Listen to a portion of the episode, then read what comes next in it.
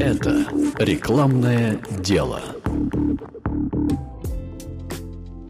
Привет! Ты слушаешь подкаст о психологии в рекламе и мастерстве креативного копирайтера. Меня зовут Влад Данки, и в этом подкасте я делюсь своими размышлениями над книгой Юджина Шварца «Breakthrough Advertising». И хочу показать, что эта книга, хотя ей написано более полувека назад, не потеряла своей актуальности в наше время и остается очень полезным пособием для всех, кто занимается рекламными, да и не только рекламными текстами. В прошлом выпуске я довольно подробно рассказал о том, что в развитии любого потребительского рынка можно обозначить три уровня. Начальный, то есть новый рынок, где предложений для удовлетворения какого-либо массового желания еще немного. Затем развивающийся рынок, на котором уже явственно присутствует конкуренция за внимание покупателя. И развитый уровень, который насыщен предложениями, на котором уже есть явный лидер или даже пара лидеров. И те, кто всеми силами стараются пристроиться рядом с ними и даже отобрать у них часть аудитории.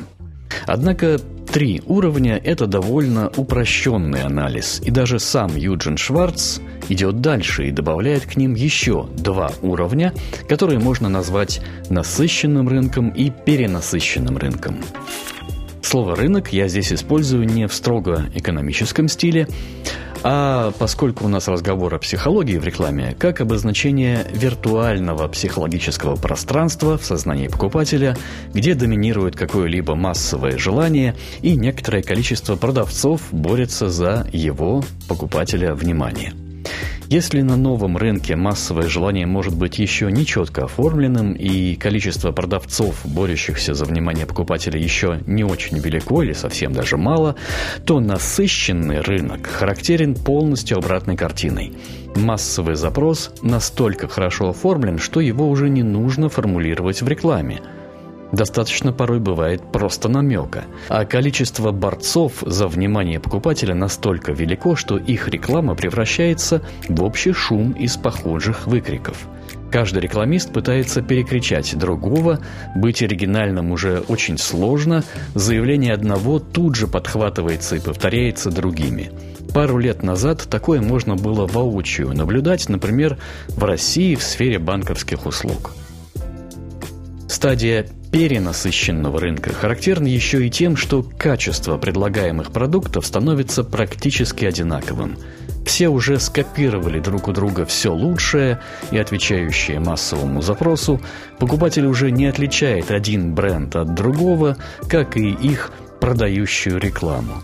Его фаервол игнора включен на максимум. Можно сказать, что это тупик. Но Юджин Шварц неожиданно говорит: нет, это как раз тот самый момент, когда работа креативного копирайтера становится столь же важна, как и на уровне нового рынка. Вот только задача у него теперь совсем другая.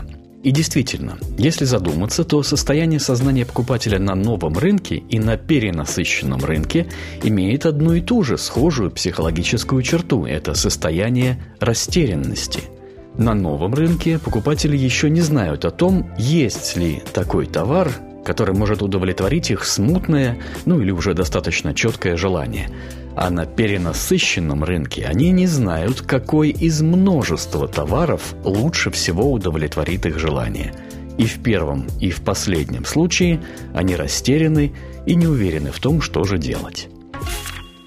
На новом рынке люди могут поверить тому, кто наиболее точно свяжет их желание со своим продуктом, сделает это убедительно и в то же время просто и понятно. То есть в такой рекламе превалирует апелляция к рациональности, а иррациональный, то есть эмоциональный компонент является сопровождением. На перенасыщенном рынке все наоборот. Рациональная апелляция больше не работает, потому что у конкурентов в этом плане все, в общем, похоже. И, соответственно, на первый план выходит иррациональный компонент, то есть эмоциональная связь. А что это значит?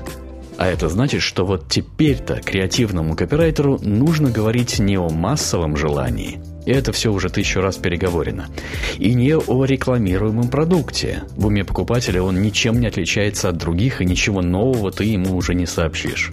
Теперь нужно сосредоточиться на самом покупателе.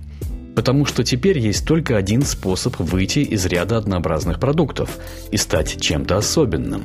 Для этого продукт должен стать персонализированным, обрести индивидуальность, но не абы какую, а соответствующую персоне своего покупателя. Тут надо уделить немного времени, чтобы объяснить, что это за хитрость такая персона.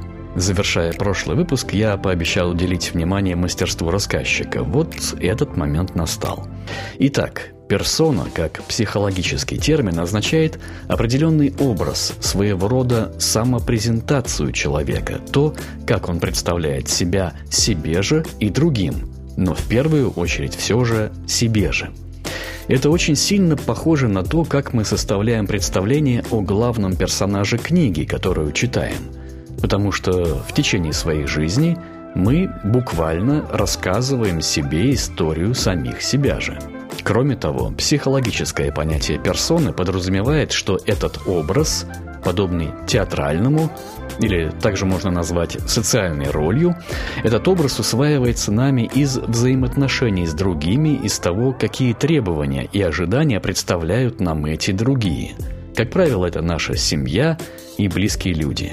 И как мы реагируем и отзываемся на эти требования и желания. Вот это все и формирует то, что мы называем персоной. Так что да, персона – это главный персонаж нашего рассказа о самих себе же, который мы рассказываем другим и самим себе, себе в первую очередь. И вот тут вопрос. А что делает хороший рассказчик, чтобы увлечь тебя своим рассказом? Один из надежных способов – представить тебе персонажа рассказа, с которым у тебя сложилась бы положительная воображаемая связь. Это называется персонификацией. То есть это когда ты узнаешь в персонаже рассказа какие-то черты, которыми ты наделяешь или хочешь наделять себя. Это ведь так просто. Если персонаж рассказа или какого-то кино тебе, ну, совсем никак не близок, то читать или смотреть его ты, скорее всего, не станешь. Зачем? Ведь всегда можно найти то, что тебе будет гораздо ближе. Вот ровно то же самое происходит и на перенасыщенном рынке массового желания. Единственный способ пробиться сквозь толстую стену безразличия и победить растерянность покупателя – установить с ним персонифицированную эмоциональную связь. Именно для этого маркетологи создают портрет клиента. Именно для этого работают над позиционированием продукта в сознании потребителя. Именно для этого старательно разрабатывают айдентику и айдентити бренда. Это, кстати, не одно и то же. Все это довольно нудная и скучная аналитическая работа, которая на выходе усилиями как раз креативного копирайтера превращается в короткий, часто забавный рассказ о покупателе, образ которого как раз и является персонификацией реального покупателя. Вернее, идеального, то есть такого, каким он или она хотели бы себя видеть. Ну, то есть все как в приключенческом кино и литературе, ты понимаешь. Говоря «рассказ», я вовсе не имею в виду текст на десяток страниц. В рекламном ремесле рассказ – это жанр предельного минимализма. Как правило, это решается визуально с помощью изображения и какого-то небольшого количества слов. Вот этим небольшим набором средств передается образ, с которым возникает эффект персонификации. Ну или не возникает. Как и в поп-искусстве, это вопрос тонкий. Нетрудно заметить, что рекламисты особенно грешат излишней идеализацией и упрощением этих образов. Поэтому в рекламе полным-полно наделанных под копирку улыбающихся благополучных домохозяек, успешных бизнесменов в одежде госчиновников и прочих глянцевых фотомоделей. Безусловно, на них приятно посмотреть. Но вот насчет персонификации с ними – не знаю. Понимая это, рекламисты с большим старанием нанимают представлять большие бренды знаменитых людей. У них, как правило, уже сложился более сложный живой образ, с которым персонификация происходит успешнее. На перенасыщенном рынке креативному копирайтеру нужно создать персонификацию своего продукта или бренда с покупателем, то есть сделать так, чтобы эта реклама была рассказом не столько о продукте, сколько о самом покупателе. Знаменитость удобна тем, что это уже вполне определенная персона. Карьера знаменитости уже обеспечивает копирайтера тем рассказом о персонаже, с которым должна произойти персонификация. Нельзя сказать, чтобы это работало безотказно. Во-первых, знаменитости тоже люди, и с их персонами может случиться разное. А во-вторых, жизнь порой настолько изменчива. Даже целую страну может бросить в такую крайность, что бренды могут испугаться или прагматично отказаться размещать у себя в рекламе лица каких-то известных людей. Но использование знаменитых персон – это еще и весьма дорогой рекламный инструмент. А что же делать с тем брендом, бюджеты которых не позволяют такого? Я думаю, тут можно вспомнить поговорку «каждый сверчок знает свой шесток». Но в этом нет никакого уничижения. Для успешной персонификации нужны образы и слова. Эти образы и слова, они в сознании покупателя. Знаменитости лишь угадывают их и совпадают с ними, порой довольно случайно, как это было с образом генерала из некогда культового сериала про особенности национальной охоты и рыбалки. У креативного копирайтера, по сути, та же самая задача – угадать и совпасть. Тут помогает общий кругозор и профессиональная интуиция, о чем я уже говорил ранее. Но еще у нас есть аналитические материалы маркетологов.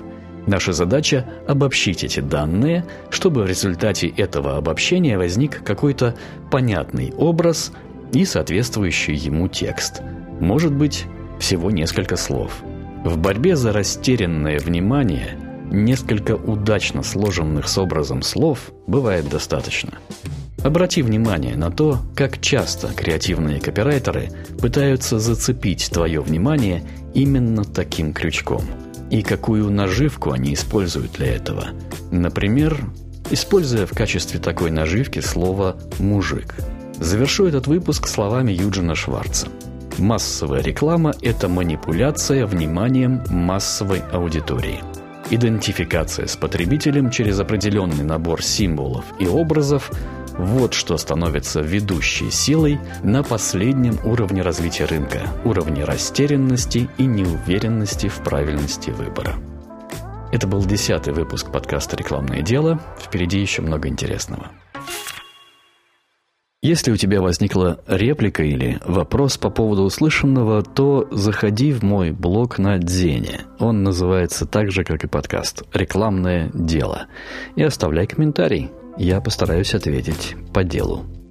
Музыкальное оформление для подкаста предоставлено порталом Royalty Free Stock Music микс кит точка ко. Это «Рекламное дело».